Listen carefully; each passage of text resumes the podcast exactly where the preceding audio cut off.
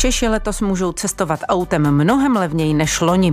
Proti loňskému roku je benzín levnější o 10 korun na litr a v průměru stojí 37 korun a 40 haléřů. Za litr nafty zaplatí řidiči ještě o 5 korun méně. Levněji se dá v Evropě natankovat už jen v Rumunsku, Litvě, v Bulharsku a na Maltě. Dík čemu máme jedny z nejlevnějších pohonných hmot a jaké jsou šance, že se nám na současných úrovních dlouhodobě udrží. Zeptáme se Aleše Roda, ekonoma z Centra ekonomických a tržních analýz a člena Národní ekonomické rady vlády, který už je se mnou ve studiu. Pěkný den. Pěkný den. Příjemný poslech příštích minut přeje od mikrofonu Naděja Bělovská. Řečí peněz.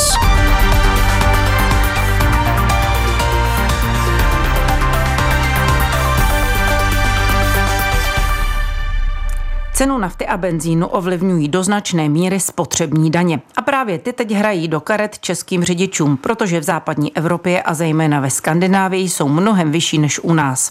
V Česku navíc vláda daň u benzínu a nafty před rokem v reakci na prudký nárůst cen pohonných hmot snížila o 1,5 koruny na litr.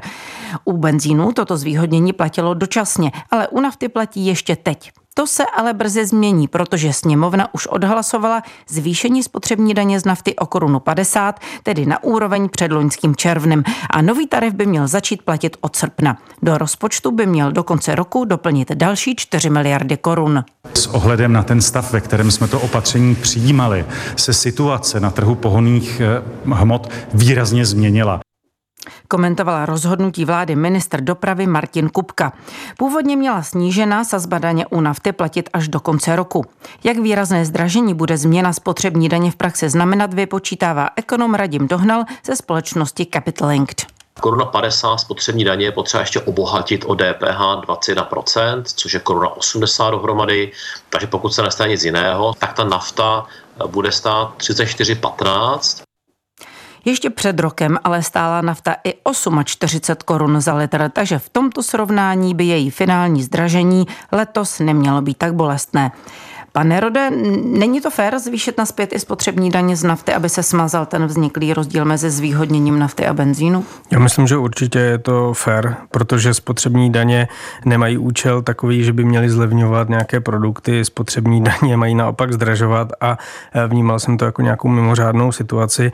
On ten rozdíl mezi spotřební daní na naftu a benzín přetrvá, protože nafta bude po zvýšení z daně na 9,95 korun za litr, benzín pak těch 12,84 korun za, za litr, jak jsme slyšeli, České republice eh, platí to specifikum, že spotřební daň vstupuje jako základ do výpočtu DPH, to znamená, musíme to navýšit ještě o těch 21%. A když to uděláme, tak zjistíme, že v současné situaci jenom ta daňová složka dělá na litr rozdíl mezi naftou a benzínem zhruba 3,50 ve prospěch nafty. Eh, eh, nyní je to 5,30 ve prospěch nafty, takže i potom srpnovém zvýšení pořád bude ta daňová složka generovat rozdíl zhruba 3,50 ve prospěch nafty v porovnání s benzínem a eh, to bude vidět i na těchto temech.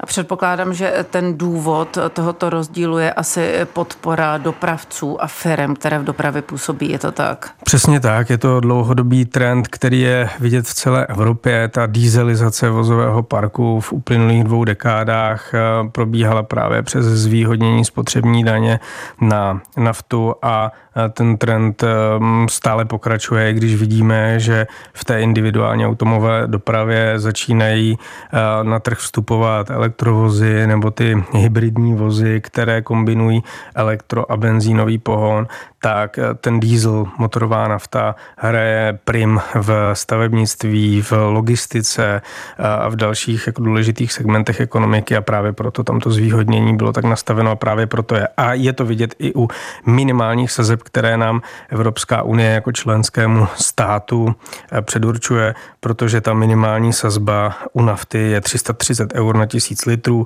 a u benzínu je vyšší. Jak na tom budeme po tom srpnovém srovnání situace? Bude stále platit, že jsou naše pohonné hmoty zatíženy jednou z nejnižších spotřebních daní v Evropě? Ano, bude to stále platit. Ono je to do jisté míry eh, nějaká strategie, kterou ty dané členské státy mají, protože nejvyšší zdanění dlouhodobě bylo eh, ve Velké Británii, když byla ještě součástí Evropské unie nebo právě v těch skandinávských zemích, protože tam máte velmi malou možnost uniknout toho zdanění. Tam je ta poptávka opravdu cenově neelastická. Ale v České republice my jsme transitní země, to znamená, ty naše kamiony jezdí do zahraničí, zahraniční kamiony tranzitují přes Českou republiku, takže ta možnost vyhnout se tomu zdanění je a do jisté míry ta nižší úroveň zdanění má motivovat ty kamionáky, aby čerpali eh, pohonné hmoty v České republice a platili tady daň. To je určitě strategické správné rozhodnutí, které by šlo ještě podpořit třeba nějakým tím konceptem profesionální daně nebo, nebo plovoucí daně, ale chápu, že v současné situaci a v současných problémech není úplně prostor na to bavit se o nějakém optimálním zdanění. Nicméně ten eh, minimální práh zdanění 330 eur na tisíc litrů, který jsem zmiňoval, tak aktuálně jsme na nějakých 354 eur na tisíc litrů a po změně toho zdanění se posuneme na nějakých 417 eur a pořád budeme v té nižší třetině států, kteří zdaňují. Pojďme se podívat na výhled do budoucna. Já vím, že je to vždy trošku věštění z křišťálové koule, ale když se podíváte na tu energetickou a ropnou situaci ve světě, tak je pravděpodobné, že už nás letos žádný obrovský cenový šok v oblasti pohonných hmot nečeká? Tak ono u těch eh, cen pohonných hmot je to skutečně o té černé labutě, o těch nepředvídatelných situacích, které s tím můžou zahýbat. Já jsem v březnu minulého roku zrovna tady v tomhle studiu predikoval, že na konci roku budeme čerpat pohonné hmoty a platit za ně částku, která bude začínat trojkou a ne pětkou. A to bylo v době, kdy se objevovaly ty scénáře, jako že bude stát litr 100 nebo 150 korun. Takže se ukázalo, eh, že jsem měl pravdu a jsem za to rád, protože bych nerad samozřejmě, aby jsme museli platit takhle astronomické částky. A k té vaší otázce, pokud se nějaká černá labuť objeví, tak to bude znamenat to samé, co minulý rok. To znamená paniku, šok, přerušení dodavatelského řetězce. A to by se samozřejmě projevilo v cenách, ale pokud se nic nestane, tak ceny budou stabilní a budou kopírovat takové ty standardní píky během sezóny, třeba tlak na růst cen při zahájení zimní topné sezóny, protože v západní Evropě je ten topný olej vyráběný z ropy na bázi motorové nafty používán pro vytápění domácností a to zvyšuje poptávku po ropě a e, zvyšuje to tlak na rozhodování rafinérií, jestli budou vyrábět motorovou naftu nebo ten topný olej a lze předpokládat, že jako tyhle standardní tlaky na růst cen tady budou, které se budou projevovat v desítkách haléřů nebo možná v jednotkách korun, ale nebudou to určitě desítky korun, tak jak jsme to viděli. To by se muselo stát nějaká katastrofa. Není to tak dávno, co jsme před pár lety za naftu platili dokonce i jen 27 korun za litr. Mohou se, pane Rode, takové časy ještě vrátit? A nebo je to po vysoké inflaci, která zasáhla v posledním roce prakticky všechna odvětví u nás už úplně nereálné? No, myslím si, že to je spíše nereálné právě kvůli té zmíněné inflaci, protože jak se změní cenová hladina, tak se mění ceny a právě ten posun z cenové hladiny začínající dvojkou do cenové hladiny začínající trojkou na těch totemových cenách, to znamená na těch těch stojanech čerpacích stanic eh, si myslím, že přetrvá. Samozřejmě nemůžu vyloučit, že krátkodobě to pod 30 korun spadne, například když se objeví převis nabídky, nenaplní se očekávání o poptávce v Číně, Rusko bude dál prodávat s diskontem, bude teplé počasí v zimě a tak dále, tak se to krátkodobě stát může, ale myslím si, že ty ceny se ustálí spíš s tou trojkou na začátku, což nutně neznamená, že to pro nás je hůře, protože tak, jak rostou mzdy, tak vždycky bychom to měli přepočítávat do těch reálných cen, ne do těch nominálních cen a to, že na to tému bude trojka, nebude tam 27, ale bude tam třeba 34, vůbec neznamená, že si za průměrnou nebo nějakou naší mzdu koupíme méně litrů eh, pohonných hmot. Šéf Unie nezávislých petrolejářů Ivan Indráček Lidovým novinám řekl, že ve prospěch českých řidičů hraje také absence různých ekologických příplatků a také silná konkurence menších majitelů pump. Tak eh, chci se zeptat, jestli je tuzemský trh čerpacích stanic skutečně hodně konkurenční a jestli souhlasíte s tím, že právě konkurence je tím hlavním, co u nás ráží ceny pohoných mod dolů, když pominu tedy i faktory, které vedou k jejich zdražování. A ptám se i proto, že v minulém roce tu ministerstvo průmyslu provedlo řadu kontrol a přišlo se na určitá pochybení a na určité dohody mezi čerpacími stanicemi, tak jak to vnímáte vy? Já s Ivanem Indráčkem samozřejmě souhlasím, protože jeho zrovna považuji za jednoho z největších odborníků na oblast pohoných hmot. Velmi eh, hustá síť těch čerpacích stanic s velkým množstvím majitelům nám definuje ty lokální trhy a na nich je konkurence neúprostná, protože pro vás není důležité, kolik čerpacích stanic je v České republice, ale pro vás je důležité, kolik jich je cestou z práce domů nebo z práce eh, pro děti do školy. A v České republice těch čerpacích stanic, které míjíme při těch denních běžných cestách, je hodně, protože ta je tady hustá. A právě na těchto lokálních trzích se definuje ta lokální konkurence, protože toho majitele čerpací stanice nezajímá, jaká je cena na burze nebo jaká je průměrná cena v České republice, ale jeho zajímá, jaká je cena u benzínky přes ulici nebo na druhé straně ulice, protože to je ta jeho konkurence. A tam dochází právě k té neúprostné konkurenci a velmi málo tam může docházet k nějakým těm kartelovým dohodám, jak bývá někdy spekulováno, jednak kvůli tomu, že ta síť je hustá, muselo by se domluvit třeba pět nebo šest vlastníků čerpacích stanic.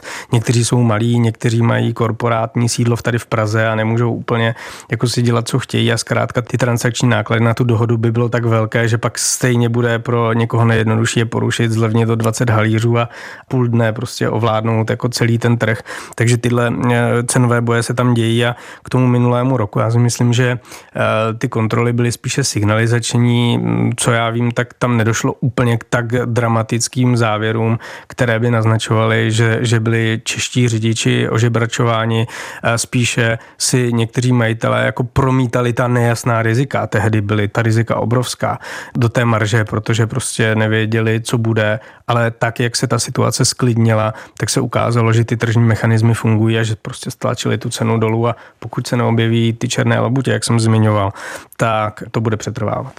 Co nám ta loňská situace vlastně ukázala, ehm, když ty ceny vzrostly o těch 10 až 15 korun na litr, tak snížila se nějak drasticky poptávka po naftě a benzínu? A nebo se ukázalo, že lidé jsou ochotní a z části asi samozřejmě i donucení jezdit stejně i za ty vyšší ceny? Ta poptávka v České republice je víceméně stabilní a je to hodně dáno tím, že třeba právě té motorové nafty je generována těmi profesionálními dopravci. Já jsem se díval na nějaké statistiky a za leden až duben minulého roku se v České republice spotřebovalo nějakých 1,996 miliard litrů nafty a v roce 2023 to bylo dokonce méně, o málo, o dvě desetiny procenta, ale eh, je vidět, že v těch eh, silných cenových měsících Eh, ta poptávka po pohodných hmotách nijak dramaticky neklesla.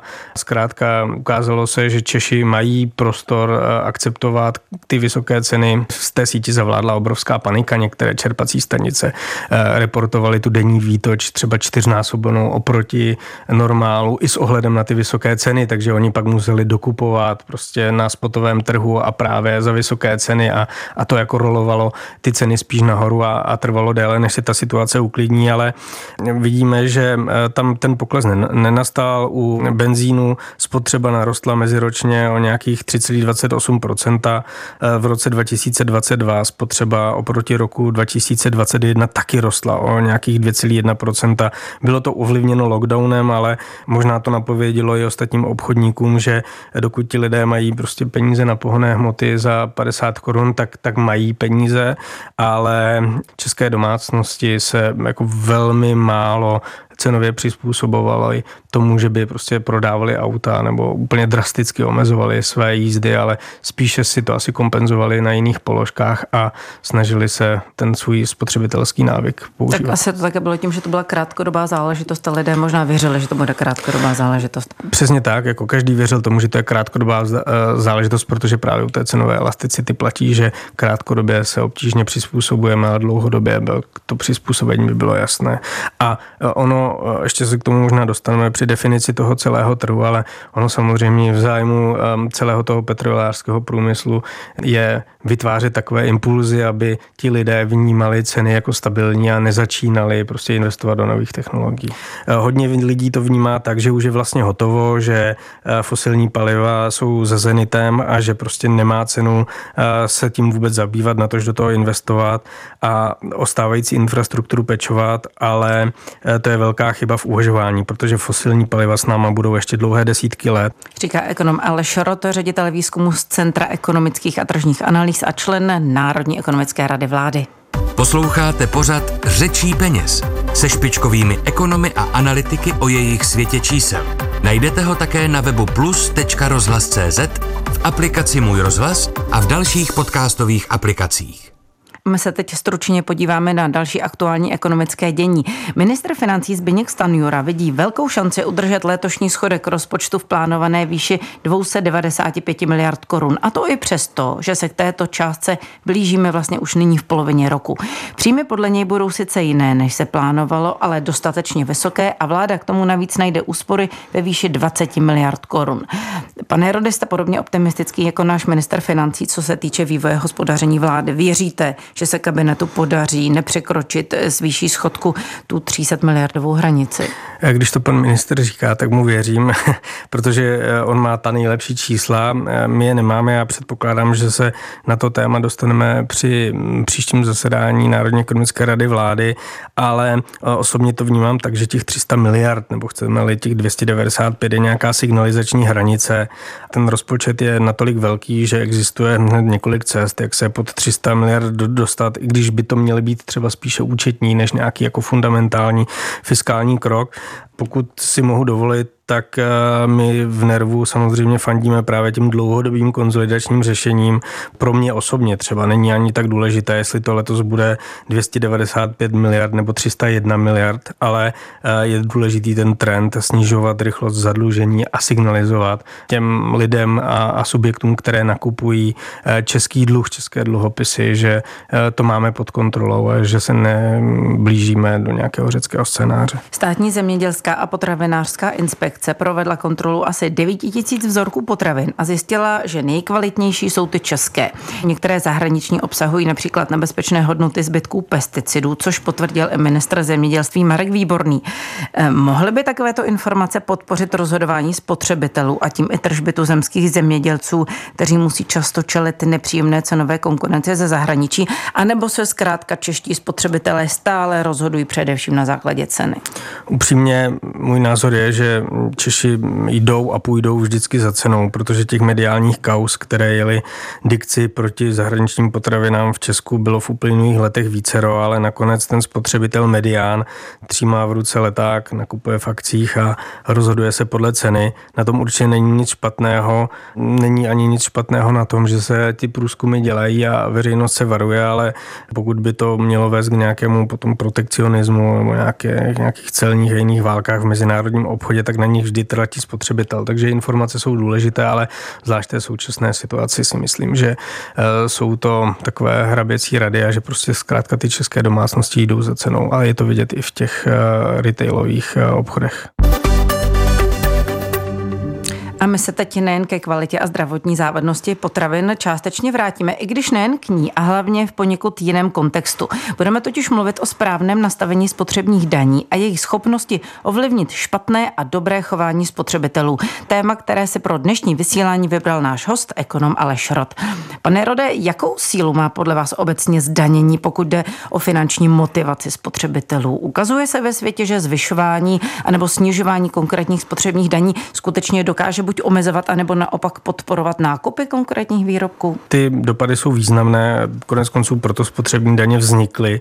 Jím cílem je přeci posouvat tu křivku nabídku směrem nahoru tak, aby bylo na trhu obchodováno nižší množství výrobků za vyšší ceny, protože se spotřebou jsou zpěty nějaké nežádoucí jevy. Proto ty spotřební daně se o nich bavíme na tabák, na alkohol, případně na nějaké ty minerální oleje další. A VHO, OECD, další instituce říkají, že vliv spotřební daní na cenotvorbu a právě ta cenotvorba skrze daně je účinný kanál, jak například bojovat se závislostmi.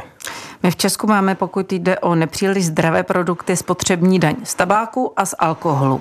A ty teď porostou, protože se vláda v rámci opatření, která mají stabilizovat veřejné finance, rozhodla zvýšit. Daně z tabáku, alkoholu a hazardu mají vynést za dva roky téměř o 11 miliard korun do rozpočtu více. Je to dobrý krok? Já bych jenom to dovysvětlil posluchačům u toho tabáku. Jak jste nazvala tu skupinu, rozlišujeme na daň z cigaret, potom daň z doutníku a cigarilos, potom daň z tabáku ke kouření kouření, z takového toho řezaného tabáku a zařívaného tabáku. A k tomu, že se budou tyhle daně měnit, tak nově budou zavedeny dvě daně na nikotinové produkty, které neobsahují tabák, a to jsou nikotinové sáčky a elektronické cigarety. U toho alkoholu platíme daně z lihovin, piva a šumivého vína. Tiché víno je nezdaněné, to jsme všichni teď zaznamenali velmi intenzivně v uplynulých týdnech pivo a šumivé víno se nemění, to znamená, tam se budou zvedat jenom daně na ten tvrdý alkohol. No a teď k vaší otázce. Ty spotřební daně z neřestí jsou vždy první na ráně. Je to ospravedlnitelné, pokud děláte konzolidaci i s ohledem na inflaci, protože ty daně jsou v korunových částkách, takže zaostávají za tou cenovou hladinou. A e, já bych k té efektivitě dodal tři ale. První, které je z mého pohledu velmi důležité a vláda to má i v programovém prohlášení, tak to je ta koncepce harm reduction. Méně zdaňovat produkty s nižším rizikem. Já opakovaně o snižování rizik mluvím, protože ty prohibitivní politiky spíše nefungují a je dobré spotřebitele motivovat k tomu, že když už si tu závislost uchovávají, ať si ji saturují s menším rizikem. Eh, druhý je, eh, že daň představuje ziskovou marži černého trhu. Čím vyšší daň, tím vyšší motivace zkoušet, co kontroly unesou. Vzpomeňme si na metanovou aféru, takže není možné to úplně libovolně přestřelit. No a za třetí v tom zdanění neřestí, ať už se bavíme o alkoholu nebo o těch nikotinových produktech, by neměly vznikat nějaké nelogické díry, třeba jako tiché víno nebo jako nějaká fiskální úleva pro tabák ke kouření, který z mého pohledu si ji úplně nezaslouží. Takže ačkoliv nejsem velký fanoušek daní, tak samozřejmě eh, pokud děláte velkou konsolidaci na víc inflačním prostředí, tak není možné spotřební daně vynechávat. Co myslíte tím, eh, že lidé se závislostmi eh, by si měli saturovat s menším rizikem? No tak pokud lidé kouří cigarety, tak jsou závislí na nikotinu, ale umírají na ten dehet a, a, a další látky, které, které přitom šlukují a um, studie, z nich některé jsou jako dost robustní na to, aby jsme se jimi závěry mohli zabývat, ukazují, že ten nikotin lze přijímat i daleko eh, méně škodlivějšími cestami. Pokud se nepletu, vy jste studovala ve Švédsku, tak víte, co je to snus a ta švédská eh, zkušenost s tím snusem, což je něco jako eh, orální příjem nikotinu, ukazuje, že Švédsko má nejnižší prevalenci kouření, nejnižší prevalenci co se týče rakoviny plic a dalších těch onemocnění, které jsou spojeny s kouřením právě proto, že ti spotřebitelé nikotinu tam mají jinou méně rizikovou cestu, jak ten nikotin přijímat. Takže já si myslím, že právě tohle je ta cesta, že nemůžeme hrát na to, že v celé společnosti nikdo nebude přijímat nikotin, tohle je třeba si přiznat, není to úplně snadné, ale je třeba si to přiznat a pokud si to přiznáme, tak právě incentivizovat takovou spotřebu nikotinu, která bude méně riziková a bude třeba méně zatěžovat zdravotnictví. My jsme teď mluvili o alkoholu a nikotinu. Nicméně to není jediný nezdravý artikl na našem trhu. My konzumujeme i řadu dalších potravin, které příliš nesvědčí našemu zdraví, o čem se všeobecně ví.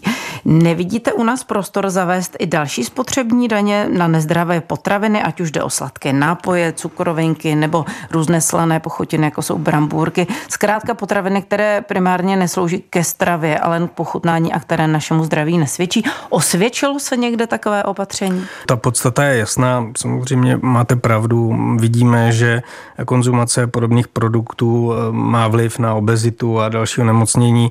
S ním souvisí jako velké výdaje eh, zdravotního systému. I zde jsou ale dost jasné ty protiargumenty. První je dostupnost substitutů. Ta je relativně velká, což nabourává vymahatelnost, protože z libovolného místa v České republice jste autem do dvou hodin ve dvou zemích eh, a můžete si tam jako nakoupit, můžete si nakoupit do zásoby takže vždycky tam bude vznikat to riziko, že vám lidé budou z toho zdanění unikat.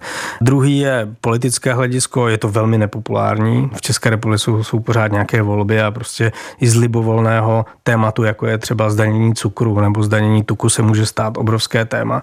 A víme, že my Češi jsme hodně konzervativní a nenecháme si úplně moc šahat na to, na co jsme zvyklí. No a třetí je role státu. Jo? Když přijmeme tak vysokou míru paternalismu státu, jakože my jsme měli daní jídelníček podle toho, toho, co je nebo není rizikové, takové to vodění za ručičku, tak eh, se pak můžeme ptát, jestli vůbec můžeme člověka nechat řídit auto, když veze miminko z porodnice, jestli by tam s ním neměl sedět nějaký úředník a zkontrolovat, že opravdu pořádně zapnul ty pásy, protože prostě eh, nevěříme tomu, že ten člověk je toho schopen. Jo. A to si myslím, že je dost významný aspekt, který se v té technické debatě o, o tom, jak by ta daň měla vypadat, opomíjí, ale my zkrátka jako nemůžeme si dovolit žít ve společnosti, kde bude stát nebo úředníci kontrolovat opravdu všechno, protože to bychom jinak nezvládli, ale za druhé, a to je ještě horší, si ti lidé na to vzniknou a začnou prostě přesouvat ty rizika a nejistoty na stát a požadovat, ať jim je kompenzuje někdo jiný. A na to my nemáme peníze, nejsme Saudská Arábie. Říká ekonom Aleš Rot, ředitel výzkumu v Centru ekonomických a tržních analýz a také člen Národní ekonomické rady vlády. Já děkuji za návštěvu ve studiu a za rozhovor. Pěkný den. Pěkný den, moc děkuji za pozvání. A krásný zbytek nepřeje od mikrofonu Nadia Bělovská.